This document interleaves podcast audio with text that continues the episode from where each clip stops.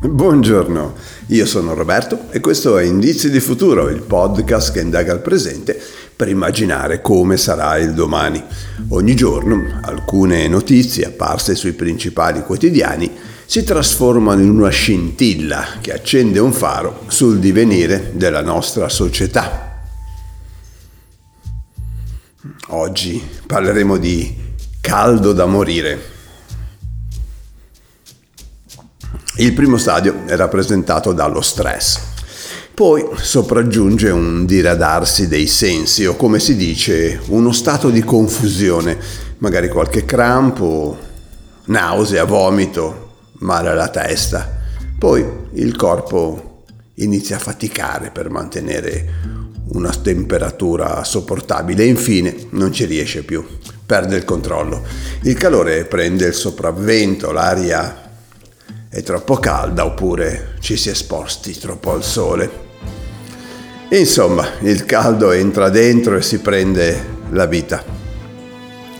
La chiamano ipertermia, volgarmente colpo di calore, e uccide. Spesso se ne viene colpiti sulla spiaggia perché l'esposizione ai raggi diretti del sole, specie in una giornata umida, può arrivare ad aumentare la temperatura percepita di 10 gradi rispetto a quella reale.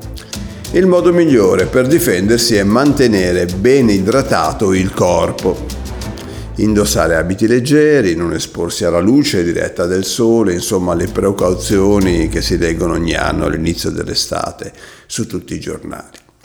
Ma in certi momenti, in certi luoghi, qualsiasi precauzione pare essere vana e la ipertermia prende il sopravvento. E se questo stesse succedendo in qualche parte del mondo? La Columbia britannica è un territorio a ovest del Canada, ci vivono circa 5 milioni di persone. La città più popolosa è Vancouver, paradossalmente non situata sull'isola di Vancouver, dove invece si trova la capitale che è Victoria. Il Canada, come ben sapete, si trova a nord degli Stati Uniti e la Columbia britannica si trova sopra lo stato di Washington, tanto per immaginarne geograficamente la collocazione. La prima immagine riguardo alla temperatura che vi si può incontrare, visto il luogo dove si trova, non è una temperatura che sfiora i 50 gradi. Eppure, in questi giorni, la temperatura ha toccato il record storico di 49,6 gradi. È un fatto anomalo? A che cosa è dovuto questo riscaldamento straordinario? Alla prima domanda si deve rispondere sì, è un fatto anomalo.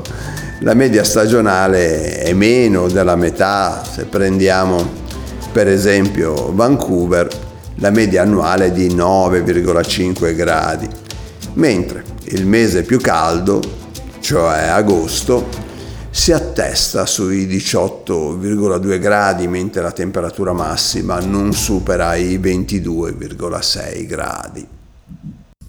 Cosa è accaduto?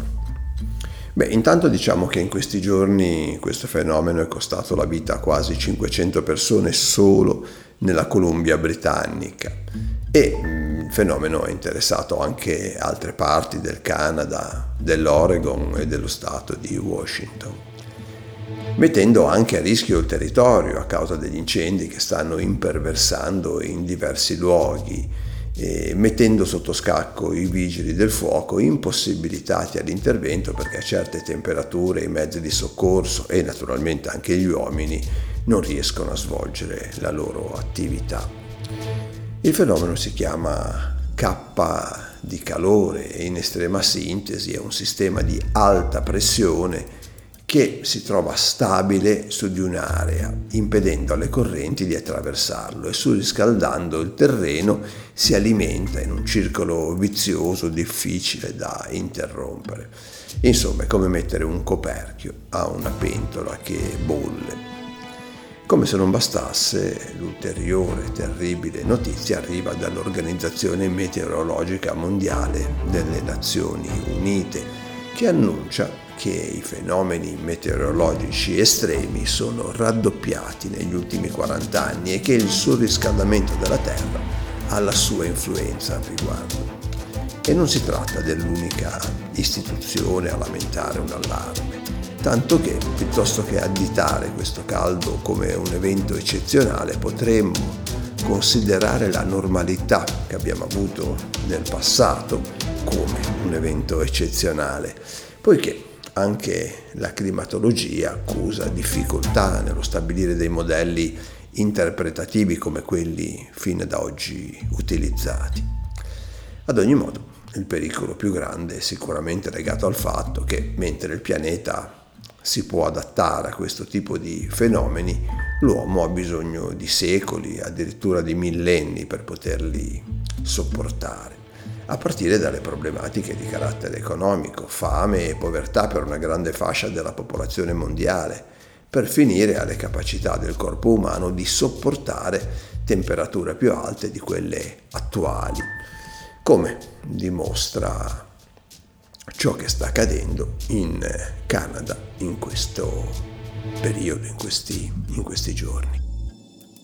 Bene, anche oggi abbiamo incontrato qualche indizio di futuro, un futuro forse distopico, ma in ogni caso un futuro probabile se non faremo qualcosa per modificare il nostro stile di vita, per abbassare le emissioni di CO2 che tanto modificano il clima del nostro pianeta.